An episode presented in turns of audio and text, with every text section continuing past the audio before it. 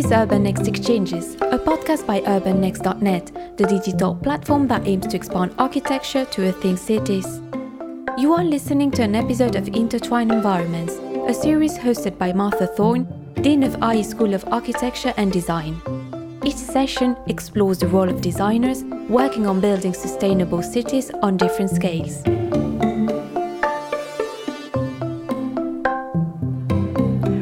Welcome to another session of the series of Intertwined Environments, in which we discuss the natural, physical, and digital environments of the city and specific ways that these can respond to current and future challenges. I'm Martha Thorne, Dean at IE School of Architecture and Design, coming to you from Madrid. And I'm joined today by Manuel Perez Romero and Ben Van Berkel. Without a doubt, these past months have been a very crucial and challenging time for us all. We have to rethink the way we understand the city, the role of architecture, and so many things. COVID has accelerated our thought processes. And today, Manuel Perez Romero and Ben Van Berkel will talk about the city and health in the broadest sense and how, by putting the most advanced technological tools at the service of sustainable development, can aid in our cities of the future. Ben van Berkel studied architecture at the Rietveld Academy in Amsterdam and AA in London. He founded, along with Caroline Bos, Van Berkel Bos Architecture Bureau. Later, it became UN Studio in 1998.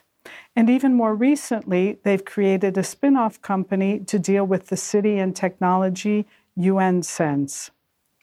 Manuel Perez Romero has an interdisciplinary background as an architect, urban designer, lecturer, and inventor.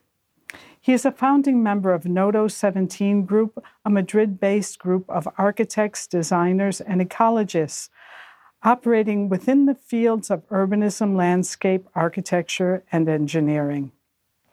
He is also the chair of the Center for Sustainable Cities at IE University. This center aims at the convergence of discipline and knowledges associated with the city. I would like to start this conversation talking about happiness, talking about well being. Um, it's kind of accepted that uh, we are happy uh, when we have like three things. You have the social part that is about the conversation. So you have like the physical part that is about doing a sport. And you have like um, the psychological part, and that is that this kind of link with nature. Uh, so if you're running in a nice landscape with a friend and talking at the same time, so you are supposed to be like in the highest, you have like the highest uh, well-being state. Uh, so this is something I think uh, really interesting to think about and, and how can we move that to architecture and what can we do as architects to enhance this kind of approach uh, to well-being. I chapter it often in the layer of mental health, I call it. So it's a little bit what you said about the way how we connect ourselves to, towards nature and happiness. Mental health is often also related to the way how you feel safe, you know, in an environment and feel accepted that is the mental side of the way how I look at environmental aspects of our everyday life. Uh, and then, yeah, the social aspect of health, I call it, like you mentioned, and the physical aspect. So that is indeed what you said also the way how we can improve here and there in cities, the way how people walk more so that they exercise more. With my students, I've done uh, endless research also on external factors of health. You know, like uh, we often talk about the health of our planet and, and maybe outdoor environments, but uh, I looked also a lot at indoor environments. And you, you shouldn't forget that because we, we are influenced by external forces when we do things in our environment. So, architecture or the way how architecture or cities are organized they help you to move through these cities in a particular way. And uh, indoor environments are not so healthy. You know, most of the indoor environments we live in, uh, with often bad light, uh, bad materials, there you can also start to analyze that in, in several layers of how you can improve that you know from acoustics to light to materials these two need to uh, go together with behavioral qualities of the way how we activate ourselves or how we feel good in a space. Like, for instance, over the years, we introduced methods of uh, motivating people much more to take the staircase more. So we hide our elevators a little bit more in campus projects or university projects so that staircases are more used by students, professors, and visitors so that they meet on the staircase, that they can exchange uh, knowledge on the way they walk and you motivate them by creating a lot of landscape around staircases or the walkable areas where you have to move from one building maybe to the other. Even on the third floor, we bring in uh, sometimes landscape in order to activate people uh, and the same we did a lot with air systems in buildings. Who use air systems who coming out of the hospital technology, you know, like uh, operation rooms and all these things, whereby air goes directly from the floor out into the ceiling so in a vertical way so that bacteria don't roll around through air from one person to the other person. So and we have used this already in an office building this air system and we were able to reduce 20% uh, sick leave. And i can go on. So there are many examples of the way how you can make sure that people meet more in the neighborhood uh, etc and, and uh, this is what, what is the beauty of architecture. There are many ways to stimulate health in, uh, hmm. in very nice ways when you mentioned the concept of bad air, if we look back to the Industrial uh, Revolution, the concept of bad air has changed a lot cities. There's even the name of bad air is associated with uh, malaria.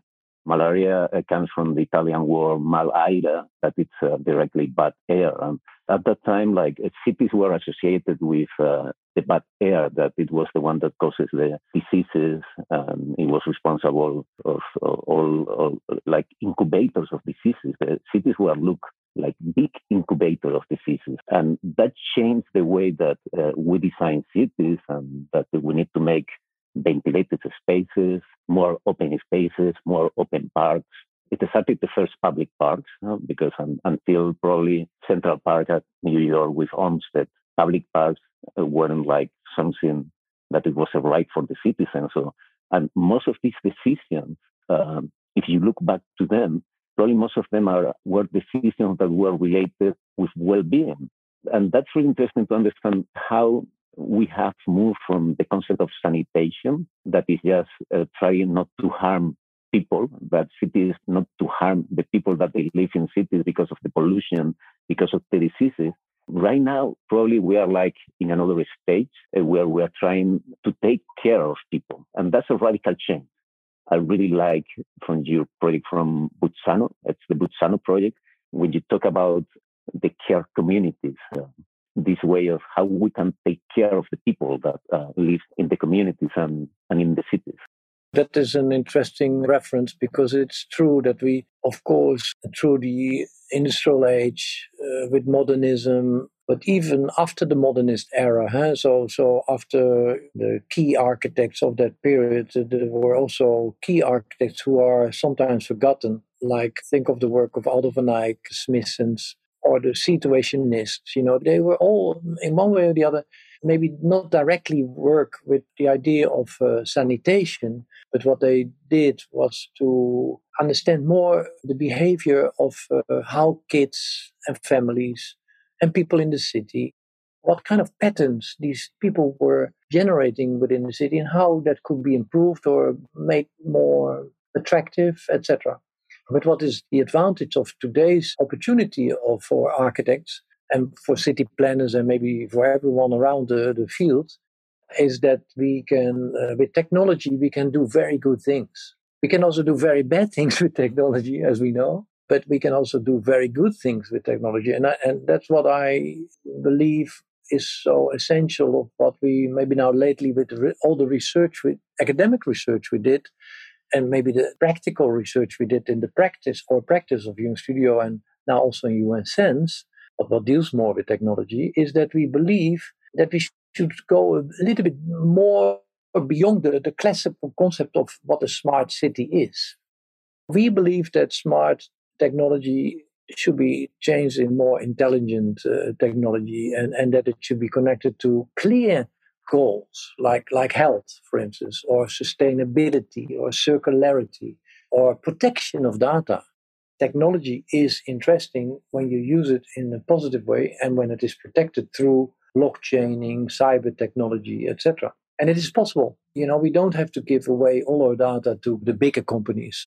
You can now also rethink new forms of relationships between health and the city and health and living and health and the neighborhood than we used in the modern age. And I believe this will happen uh, now also over the next, call it 5 to 10, 20 years as well. And you see it already happening. We will change our conditions in a radical way, I believe, because not only through the pandemic alone, Amsterdam, we had over the last year so many people coming to this city, you know, as much people as how much there live in the whole country, like 15 million people coming in and out every year into this city. So that, that is not very healthy for a city. I fully agree with you with, uh, well, with everything, but uh, specifically um, with the concept of a smart city, that this kind of uh, nobody knows what exactly it does it mean, and and that's an opportunity, uh, I think, to try to redefine it from the health uh, point of view, as as you mentioned, because it can help to monitor the nature, the, the natural. Because we are thinking always to try to uh, monitor us and to monitor architecture, but that's like this natural environment that we need to bring to cities, and we need to know how it's going to behave Kevin Kelly and, and this idea of the biological is getting more engineered and the engineer is getting more biological, this type of marriage between the born and the made, and where technology is going to be this type of bridge that is going to put together these two worlds. And when you see it, all the technological, most of the technologies are copying the biological world, and the biological uh, is being more engineered. Even the food that we eat, it's uh, engineered um, all the biological is kind of transforming in a kind of engineered system. So there's a huge opportunity in the technology if we bring it to cities and to try to put together these two worlds. And we can learn from nature and we can improve nature. I saw that statement and I I like the statement. It is also a warning statement. It is double. Uh, it is, you know, we are part of that world. Artificial intelligence, uh, AI is actually is around, and we probably don't know where this all in already. You know, I mean, we, we live with AI uh, constantly every day. You know, from the cars we drive uh, to planes. You know, to fly the plane maybe only for a few few minutes because AI is already doing most of the work. So, you know, maybe the planes are not yet sustainable, but hopefully that will come soon. I totally agree that there are new ways of farming, for instance, new ways of how we can produce food and good food, very good food through new technology uh, devices. And it is better because we can reduce CO2 production with the traditional farming. You know, traditional farming is, is one of the worst uh, producers of uh, CO2 uh, production, like like the building industry. You know, the build, you're first farming and then you have the building industry who produce so much, you know, CO2.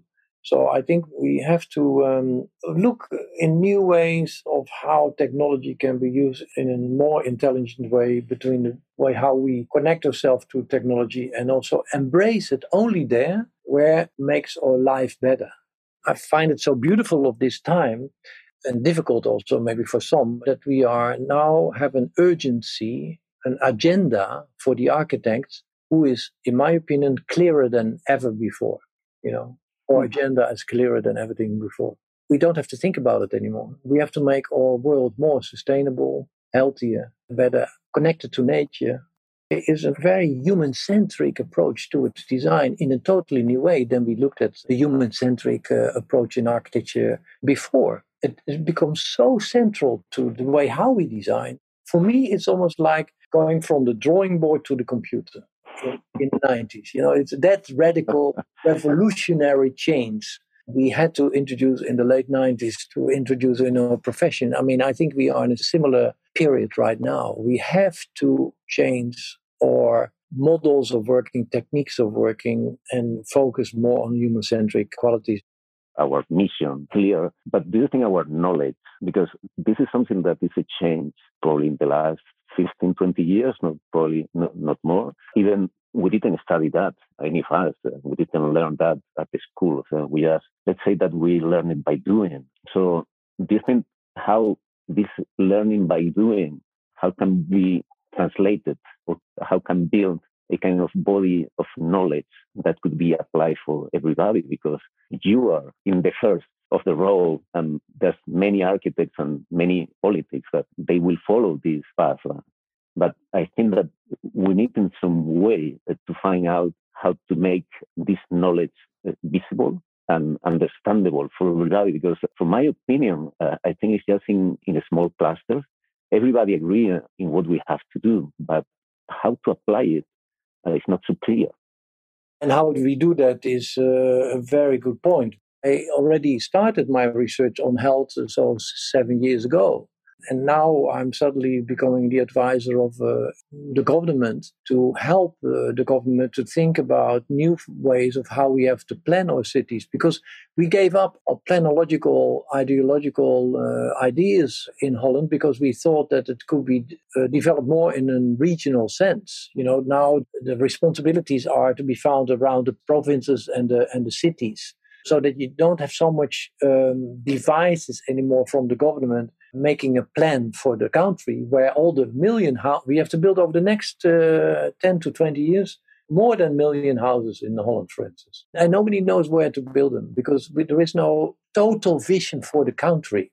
And I connect this when they ask me, what do you think about this? And I say, yeah, no, this is interesting. Let's do a full, full research on where then we think we can build these houses around the smaller stations also because we, we introduce a lot of densifications around the major stations in Holland but not around the smaller stations. So densify around the public transport so that people reduce using the car.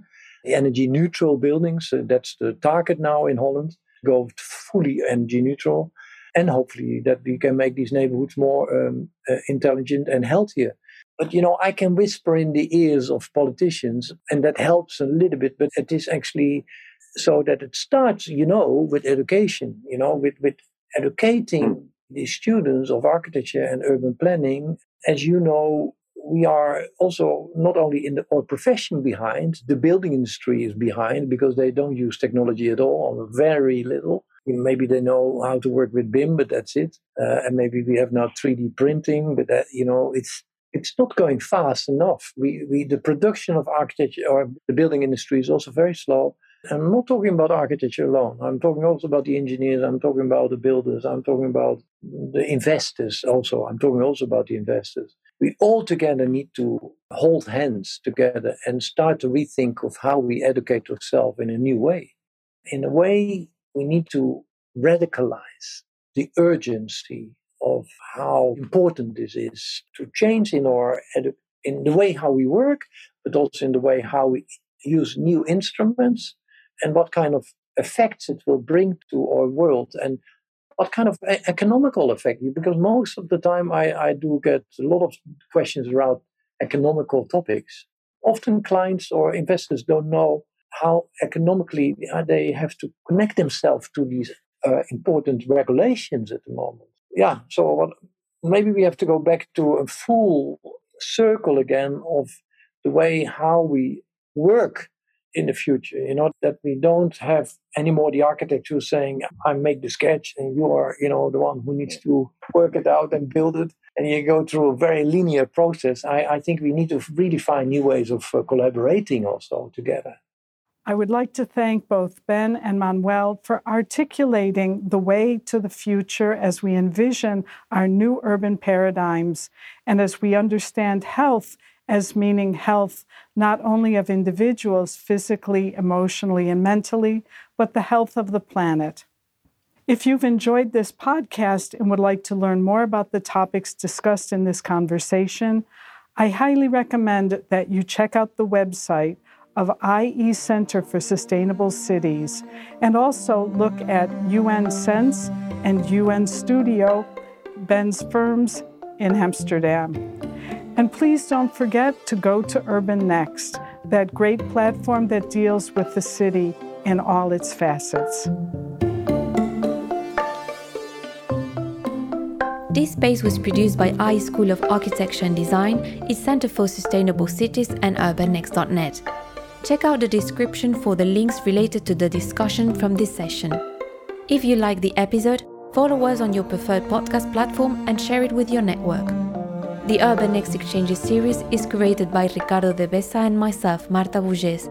Feel free to contact us via email at inputbox at urbannext.net if you want to comment on the podcast or share your work with us. Thank you for listening.